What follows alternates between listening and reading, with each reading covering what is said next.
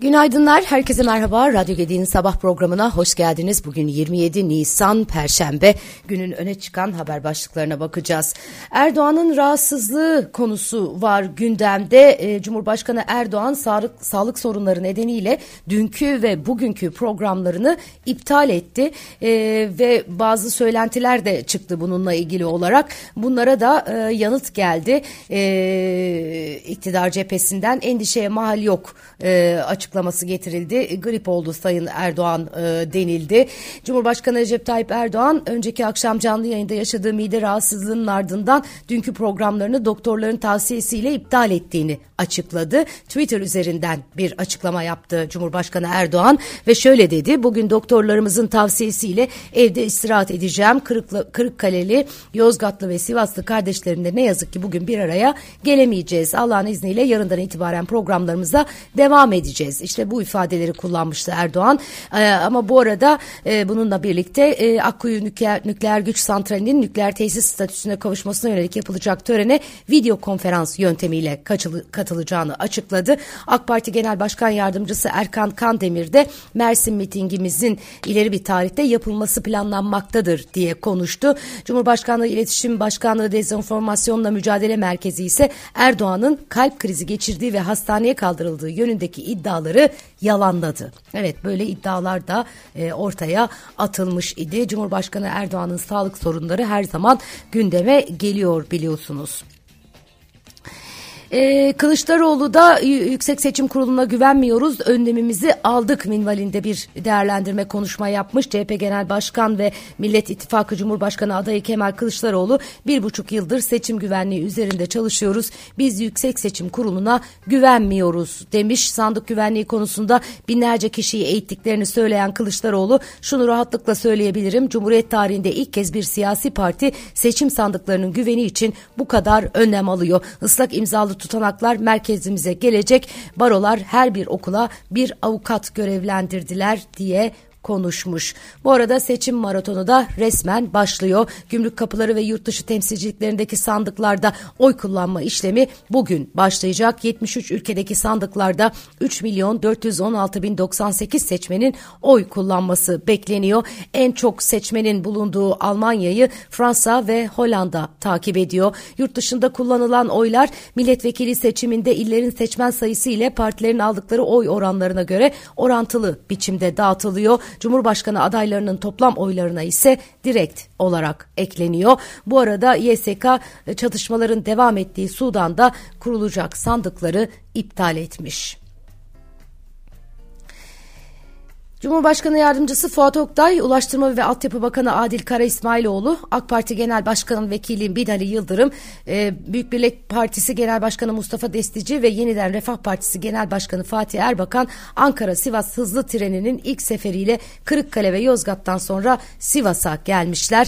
Kara İsmailoğlu, Sivas'a hızlı trenle geldiklerini ve hayallerinin bir bir gerçek olduğunu söylemiş. Ankara'dan Sivas'a iki saatte gelineceğini, İstanbul'a Sivas'tan altı saatte gidileceğini ifade ifade eden Kara İsmailoğlu, hızlı trenin Sivas'ta kalmayacağını, Erzincan'a, Erzurum'a, Kars'a hızlı trenle gidilebileceğini belirtmiş. O da yetmez, Bakü'ye kadar hızlı trenle gideceğiz. Hayallerimiz, hedeflerimiz büyük demiş. Hükümetin hayali Bakü'ye kadar hızlı tren diye de bu haber manşetlere taşınmış. Ee, seçime yönelik beklentilerini paylaşmış Ankara Sanayi Odası Başkanı Seyit Ardıç, ekonomide risk algısı ve belirsizliklerin yüksek olmasının yanı sıra finansal istikrar göstergelerinin zayıflamasının kalkınma sürecini sekteye uğrattığını söylemiş. Yeni yasama ve yürütme döneminde insan ve doğa merkezli politikaların hayata geçirilmesi gerektiğini belirtirken, sadakatin değil liyakatin önceliklendirildiği bir bürokrasi anlayışının hakim olması gerekir diye konuşmuş. Darphane ve Damga Matbaası Genel Müdürlüğü verilerine göre Ocak-Mart iki bin yirmi üçte çeyrek altın üretiminde rekor artış yaşandı deniyor. Yılın ilk çeyreğinde toplamda dokuz milyon sekiz yüz seksen sekiz bin üç yüz elli adet üretim gerçekleştirildi.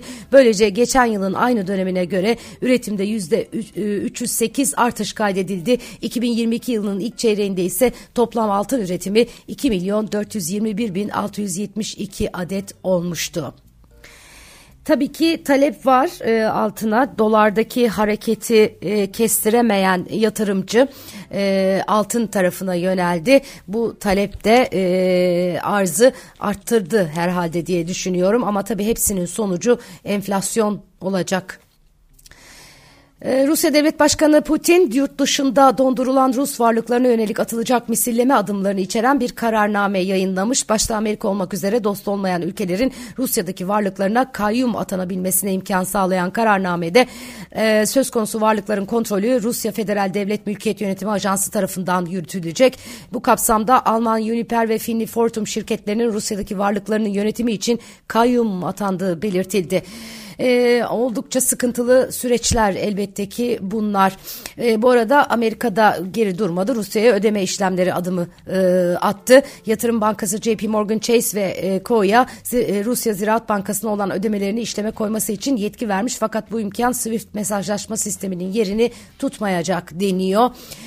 Diğer yandan dünyada en çok konuşulan konu Çin'in Ukrayna krizi konusunda arabuluculuğa soyunmuş olması. Çin Devlet Başkanı Xi Jinping, Rusya'nın Ukrayna'yı işgalinin ardından ilk kez Ukrayna lideri Zelenskiy ile görüşmüş. Çin'den yapılan açıklamaya göre Xi, diyalog ve müzakereler tek geçerli yoldur, nükleer savaşların kazananı olmaz ifadelerini kullanmış.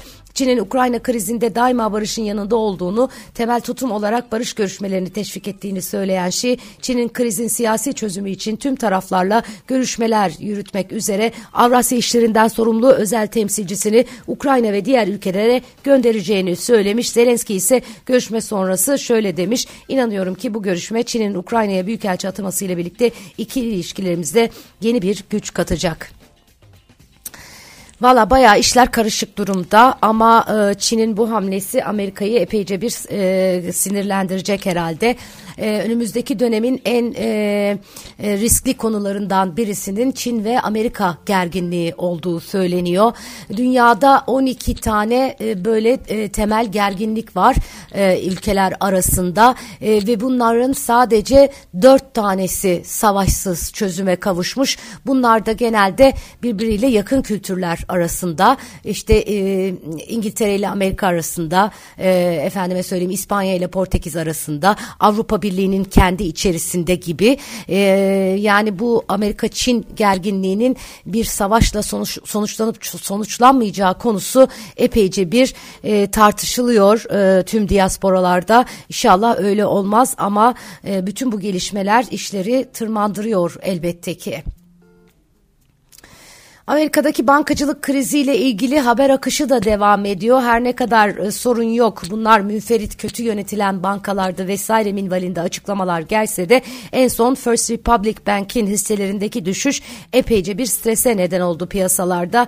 Bankanın hafta başında açıkladığı ilk çeyrek bilançosunun ardından e, daha da e, hızlandı bu düşüş. Hükümet yetkililerinin bankayı kurtarma sürecine müdahale etmek istemesin, istemediğine dair haber akışıyla da derin neşti. E, bu First Republic Bank çok ciddi bir zarar açıklamış idi. E, New York borsası First Republic'in hisse işlemlerini oynaklık nedeniyle zaman zaman durduruyor. Amerikan basınında yer alan haberlerde bankanın varlıklarını satmak da dahil çeşitli seçenekleri değerlendir- değerlendirdiği aktarılıyor. Evet, e, başka neler var? Almanya kademeli toparlanıyor deniliyor. Almanya büyüme tahminini revize etmiş. İmalat sektöründeki toparlanma ile iki bin yirmi üç yılı büyüme tahminini yüzde sıfır virgül ikiden yüzde sıfır virgül dörde revize ettiği görülüyor Almanya'nın. Almanya Ekonomi Bakanı e, Robert Habeck, e, şirketlere ve hane halkına zor dönemde destek sağladıklarını, enerji fiyatlarındaki yükselişin de frenlendiğini söylemiş. Devam eden zorlu ortama rağmen ekonomi, ekonomiyi kademeli Kademeli toparlanma yolunda ifadesini kullanmış. Evet, Türkiye'de insan ömrü kısalmış. Böyle bir haber var. TÜİK verilerine göre Türkiye'de beklenen yaşam süresi iki bin on sekiz iki bin yirmi arasında yetmiş sekiz virgül üç yılken iki bin on dokuz iki bin yirmi bir döneminde ortalama yetmiş yedi virgül yedi yıla düştü deniyor. Bu süre erkeklerde yetmiş beş, kadınlarda seksen virgül beş olarak belirlenmiş. Kadınların erkeklerden beş virgül beş yıl daha uzun yaşadığı görülüyor bu rakamlara göre. Beklenen yaşam süresinin en yüksek olduğu il seksen dört virgül bir yaş ziyaretiyle Tunceliymiş, onu Muğla, Trabzon izlemiş. İstanbul'da süre yetmiş dokuz virgül bir, Ankara'da ise yetmiş dokuz virgül üç. Valla dertle tasayla kısalıyor ömür. O yüzden bu yıllar çok zorlu yıllar. Ee, ben hiç şaşırmadım bu habere. Ee, insan ömrü e, dünyada uzarken biz dertten tasadan ömrümüzü kısaltıyoruz gibi bir durum var. Ee, çok da şey etmeyin yani. Öyle söylemek lazım, ne bileyim. Gerçekten üzüntü verici. Evet, bugünün notları böyle gibi görünüyor. Ee, bakalım e, hava yine e, yağmurlu. E, her yerde bahar sağanağı var. Meteorolojiden yapılan son hava durumu tahminlerine göre Marmara, Ege, Akdeniz, Karadeniz, İç Anadolu ve Doğu Anadolu'nun kuzeyi gök gürültülü sağanak yağışlı olacak. Yağışların Marmara'nın doğusu, İç Ege, Batı Akdeniz, İç Anadolu'nun batısı, Batı Karadeniz, Orta Karadeniz'in batısı ile Kırşehir, Nevşehir, Adana, Tunceli ve Bingöl çevrelerinde kuvvetli olması bekleniyor. Güzel bir gün diliyorum herkese. Yarın sabah yine aynı saatte görüşmek üzere. Hoşçakalın.